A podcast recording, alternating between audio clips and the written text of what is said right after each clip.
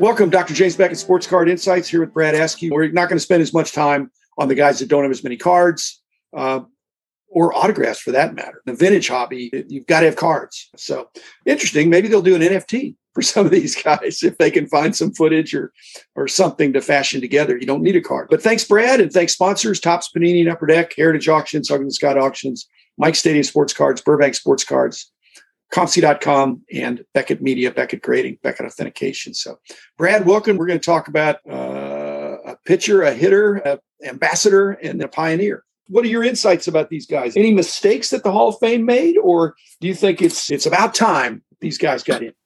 Uh, I definitely think it's time for Buck O'Neil. In fact, it's been overtime for him. The other gentleman that you mentioned, Bud Fowler, really didn't know about him until I saw the announcement. He was considered the first African American professional player back like in the 1860s. Pretty amazing. Here he is 160 years later going to the Hall of Fame. But that's cool. It's, I'm a little surprised he wasn't recognized when they did, did the big Negro League induction in 2007.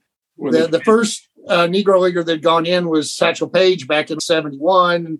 Then they did a few more here and there. And in 2007, they did a new committee and they put in 15, 15 more guys. players. Yeah. yeah, something like that from that era.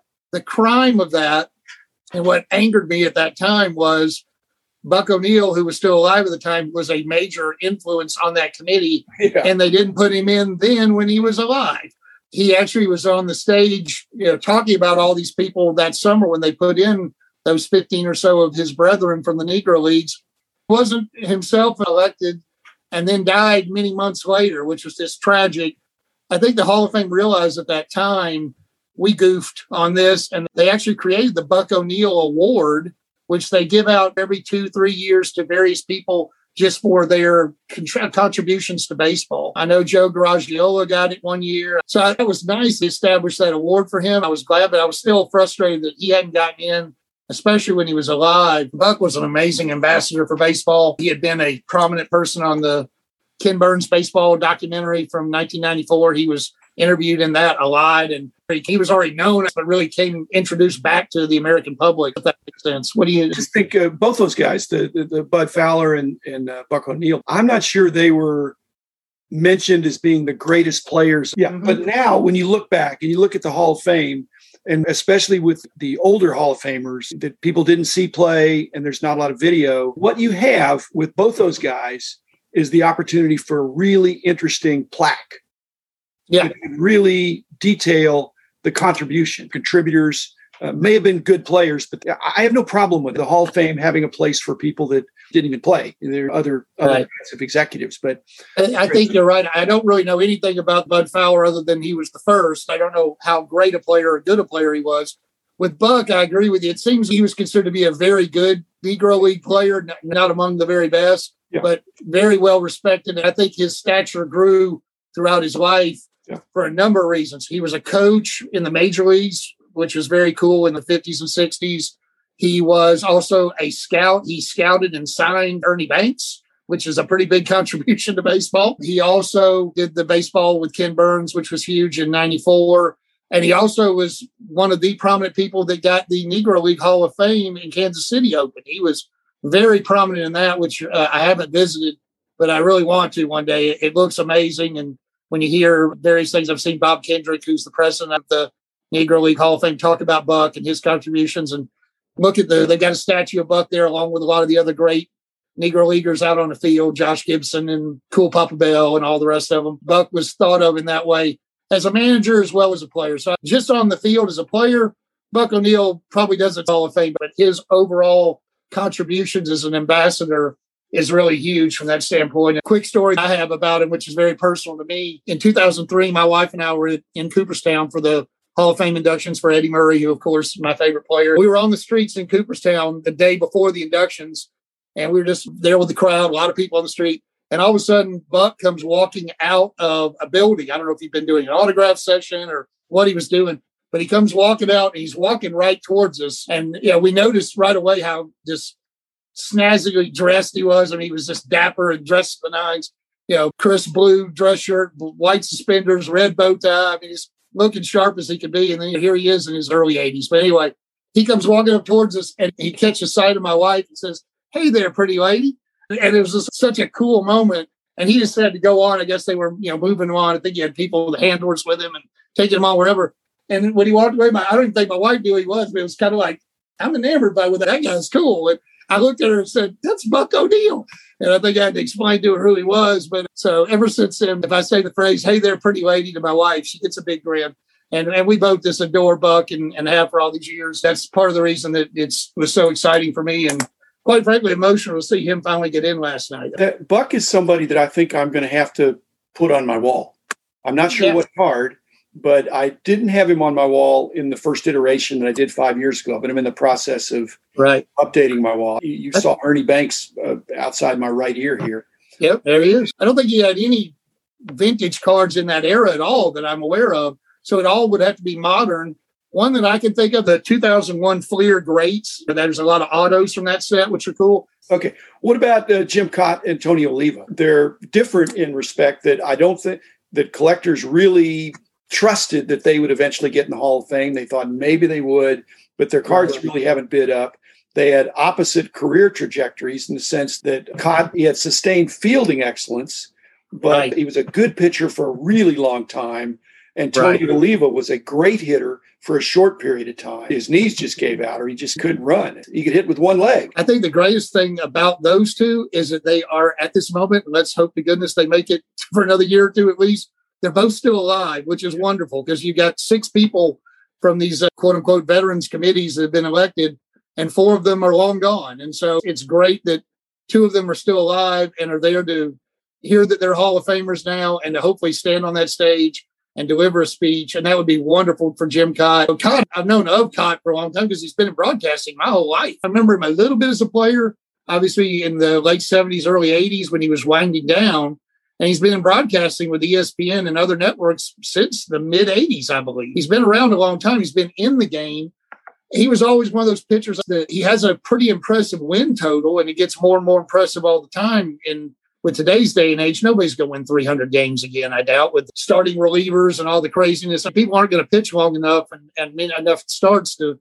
He won 283 games, I think, which is pretty impressive. He won 16 gold gloves, which is an amazing amount of gold gloves. That's Ozzie Smith and Brooks Robinson territory, I would say, as a pitcher.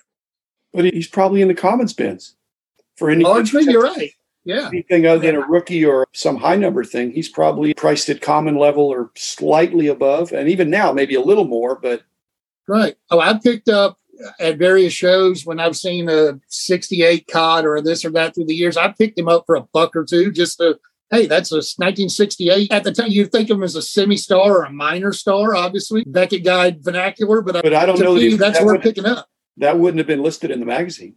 Oh no, he yeah, you're right. Probably what his rookie and I don't even know if his second, third, fourth cards would have been listed up, especially sure. as the years went on, and and you had less and less space.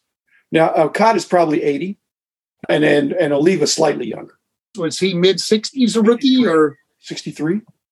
Okay, which sixty three is a nice set. I, is it one of the four, four or is it got a stand up? Four floating heads. Floating head card. Okay, yeah, I don't own that one. That's the rookie trophy in sixty four.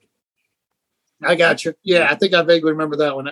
I don't have many Oliva cards. He was another one that, you know, I was aware of him back in the 80s and the 90s when my dad and I were collecting sets. I was certainly aware of him as a quote star or a minor star. But like you said, he was always one of those, oh, yeah, he's probably he's a notch or two or three below quote Hall of Fame. As I've gotten I older, I know, but know, he got three his three batting titles, which is amazing. Yeah, I mean, it's, it's, uh, he didn't have the compilation stats. He didn't play long enough to get 2,500 hits or 3,000 hits. And I don't think he was a big power guy. I think he was more of a medium power guy. Is that, is that? Yeah, but it's, you're hitting off one leg. You're not going to hit too many out. Yeah.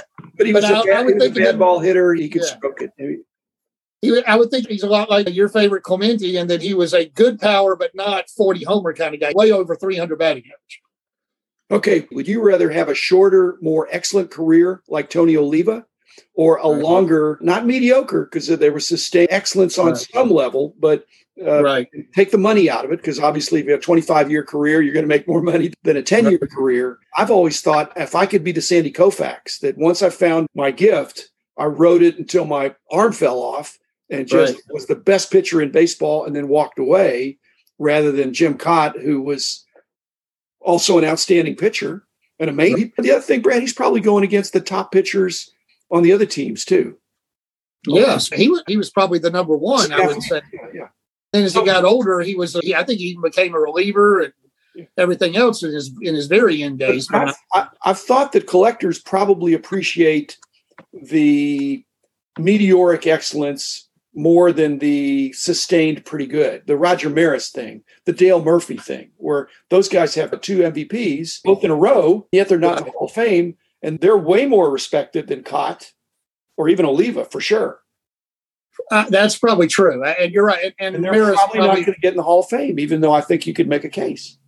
Maris was actually on this ballot and didn't get in. I, I didn't see the ballot totals exactly. Don't remember how close or if he got any votes.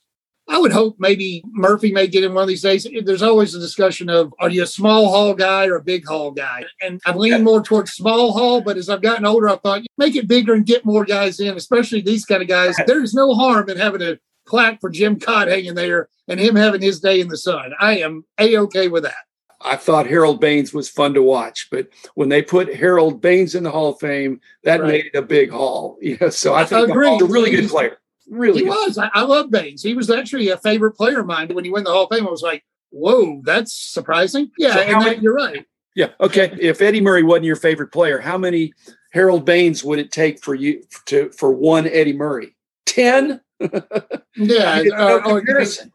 Even though they're both Hall of Famers now, probably pretty similar age. Baines slightly younger, but yeah, there's oh, no yeah. comparison in hobby love or Brad Okay. Askew love uh, Right. for, for Eddie Murray. No, You know, right, that's right.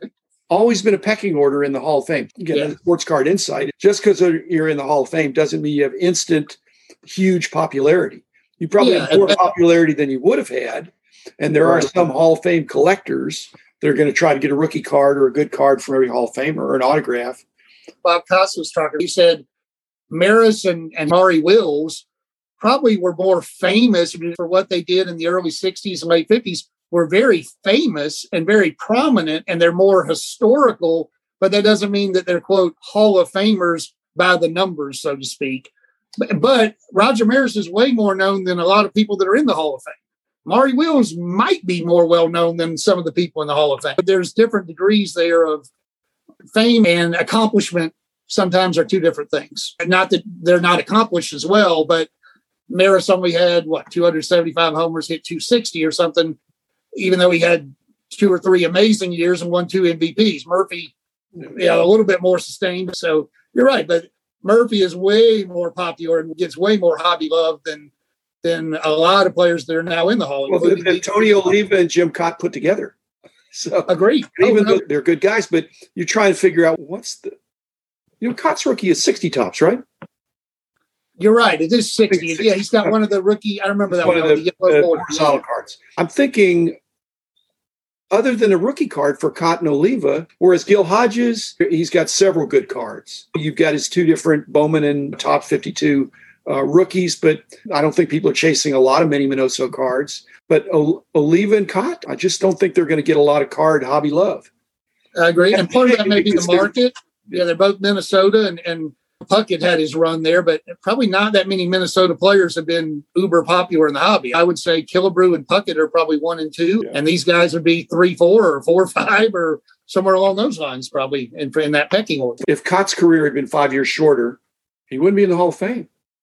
And if Oliva had gone five more years of excellence, he'd be a first ballot Hall of Famer. Quite possibly. Absolutely. Without no injuries, he just plays five more years at his peak. And you could say the same thing for Murphy and Maris. Five more Right. great years or really good years, Yeah. Solid years, even. solid years. But thanks, Brad. Thanks, listeners. Be back again tomorrow with another episode.